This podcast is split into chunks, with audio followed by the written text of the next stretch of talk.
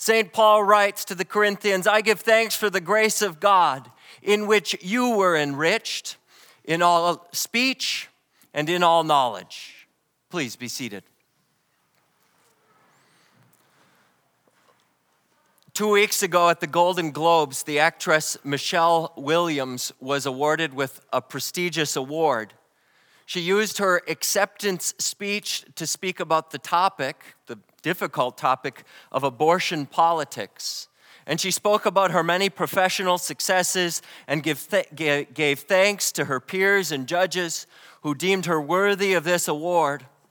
And then she came to this conclusion that there was no way possible that she could have had this accomplishment had it not been for her choices, especially her choice to have an abortion.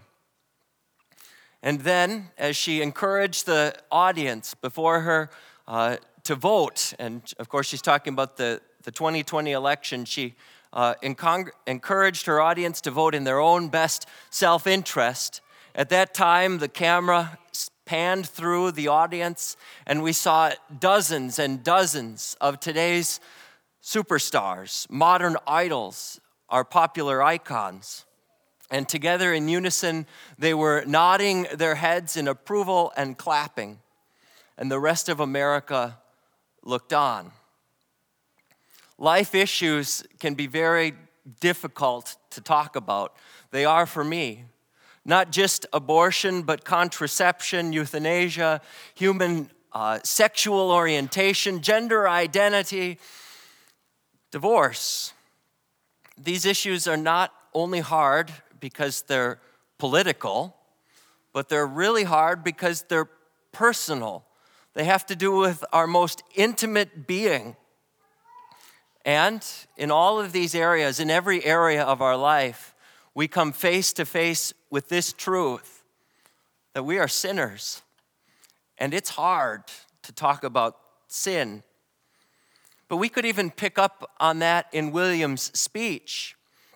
I'm grateful, she said, for the acknowledgement of the choices I've made. I'm grateful to those who have lived in a moment in our society where choice exists, because as women and as girls, things can happen to our bodies that are not our choice. Williams acknowledged that she's been hurt, that things have happened to her that were not good, and they put her in a place that was bad, where there was sin. She acknowledged that she had suffered. And so, as we saw the camera panning through the audience, a number of astute Christian observers were saying that behind that celebrity status, behind the applause, the prestige, and the money, there was sorrow the sorrow of broken relationships. There was sorrow because wherever there's death, there is trauma and pain and sadness. And the truth is that the leading cause of death in the world, the leading cause of death in the year 2019 was abortion, with 42.3 million elective abortions being performed last year. Life issues are difficult to speak on, and in part because it's very easy to fall into the sin of hypocrisy. It's easy to say, Well, I haven't done that, and you have. That's terrible. How could you? Life issues are difficult to talk about because, first, we must begin with confessing and seeing our own sin. This is difficult stuff, but we have to think about it because God's grace has enriched us, Paul says, both in knowledge and in speech. And today we have heard a word from the author of life, and he has affirmed that your life matters, that human life matters, and that he treasures all life. And what's the secret to Christians talking about these difficult issues? Uh, we will fall short. We will fail. We will come across as hypocrites, but we have to talk. And the secret is this that we let Jesus, we let the Lord do the speaking. That's what Isaiah was doing centuries before the birth of Christ. He was, by faith and by the call of God, uh, privileged to overhear a conversation between the Father and the Son. And then the Son spoke to the world. Did you hear it? He said, Listen, O coastlands, which means listen up, peoples from afar. Listen, America. Listen here, Mondovi. Listen, Zion. I was formed in my mother's womb, the Savior said. I was formed in Mary's womb. I became a human being for you. I lived for you. I taught for you. I died to redeem you. You are my creation. You are mine. I will not let you go. And because the Savior has spoken these words, and because the Savior has made good on these promises, we must confess that every life, every unborn life, every life in this congregation, every life in the world is precious to God. That's exactly what John the Baptist said when he pointed to Jesus Look, the Lamb of God who takes away the sin of the world. It sounds almost too good to be true. The Lamb of God who takes away the sin not of believers, the sin not of his friends, the sin not of Israel. No, he is much bigger than that. He takes away, John says, the sin of the world. Does that really include my darkest, deepest, most hidden, most uncomfortable sins? It does. Does this include the most public, most scandalous sins? Does this include mass murder? It does. It's not too good to be true. It's not an empty promise. Jesus is the Lamb of God who takes away the sin of the world. But it cost something, it cost him his life. Jesus came into this world to be an advocate, a champion for life. But he came not to speak in his own self interest, because because of sin, that is fundamentally, fundamentally our problem. We are all inclined by sin to vote and to act and to speak in our own best self interest. Jesus came into this world thinking not about himself, but Jesus chose the way of self denial. Jesus chose the way of poverty. Jesus chose minorities. Jesus chose women. Jesus chose children. Jesus chose foreigners. Jesus chose sinful people to be his friends.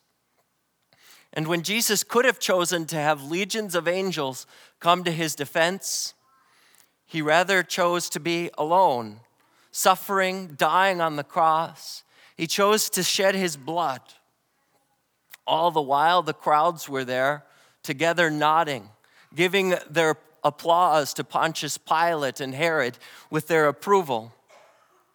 Jesus, the Lamb of God, silently laid his life down so that he could take it up again, so that he could advocate for your life, for my life, for the life of the world. And today, Jesus is pleading for you and for me. And in Jesus, there is healing. There is always healing in Jesus. A beautiful story of that healing I have found recently in the story of Abby Johnson, no relation. and Abby, uh, who speaks in such a way that I, she speaks with knowledge and with wisdom, but she speaks in the simple way not in a way that the world sees as wise and sophisticated, but her book and the movie uh, that was recently released on her book Unplanned. She writes in such a way that it can be read and uh, easily understood by middle schoolers. Abby Johnson writes about her story. That's always the most effective way to witness, to just talk about your life, what's happened, what's gone wrong, and how God delivered us from the darkness. Abby Johnson has a powerful story. She talks about uh, how she was recruited in college as a volunteer for Planned Parenthood. And she found a community in that organization, and she wanted to be an advocate for people, for women. And uh, she tells the story how she rose in the ranks of Planned Parenthood. She became, uh, she made it her career. Uh, she worked in the large Texas affiliate. She became a director of her clinic. In 2008, she was named Planned Parenthood Employee of the Year. She was an advocate in Planned Parenthood in every sense of the word. But one thing she hadn't done, surprisingly, is she had never sat in on an abortion. That's all it took. She was called on, it wasn't a protocol, but she was called on to assist with an ultrasound guided abortion. And that procedure, what she saw that day, the struggling of the child, the sadness of the mother, she left the clinic that day vowing never to go back. And she has devoted her life since then to uh, speaking a word. First, she has spoken powerfully and courageously a word of repentance, a word for the life. She acknowledges what she's done, what she's thought, what she said, and along the way, she acknowledges that she herself uh, had two abortions performed on herself. But she uses her life and her story as an opportunity to speak to people on both sides of a political divide, on both sides of the fence, saying that this division is unnecessary because what matters is life. Your life matters. God affirms you. You have value before God. And she talks about her conversion, and today she's founded a nonprofit by the name of And Then There Were None. And she's made it her mission to work out to uh, employees and uh, former employees of Planned Parenthood to support them in their spiritual, uh, emotional, financial transition into other careers. Abby Johnson uh, recently spoke to a gathering of Missouri Synod Lutherans in Southern California. And enriched by God's grace in speech and knowledge, she talked about Jesus, how by his death he had redeemed her. And she talked about our calling as uh, Lutheran Christians by the power of the Holy Spirit to speak God's word of life in the world. I find Abby Johnson's approach very compelling. I strongly recommend her book, the movie Unplanned, uh, because she has an ability to talk past uh, current divisions and boundaries. She begins her book in such a compassionate way. She says, my story is not neat and tidy, and it doesn't come wrapped in easy answers. Oh, how we love to vilify our opponents. To this day, she says, I have friends on both sides of this polarizing debate, and I testify that there is good and right and wrong on both sides of the fence. And what she does is she offers a number of uh, cases where people in the pro life camp who did some pretty br- grotesque things when she was a Planned Parenthood uh, director, she advises us don't do that. It's not good witness. But she says there were so many people that were praying for her and supporting her and showed her compassion. People that didn't agree with her but loved her nevertheless. That included her parents, who didn't agree with her career choice but loved her and talked to her and supported her, and her husband, and her church. And she said part of her healing began with her church, that every Sunday began its service with confession and absolution. And those words gave her the opportunity to heal. And above all, her Savior, who didn't abandon her, leave her, or forsake her, but stood by her. May the power of this living Savior equip his church May He equip Zion to speak with all compassion, affirming what He has done for life and what He desires for all life, to save it and to give us life eternally and abundantly. Please rise.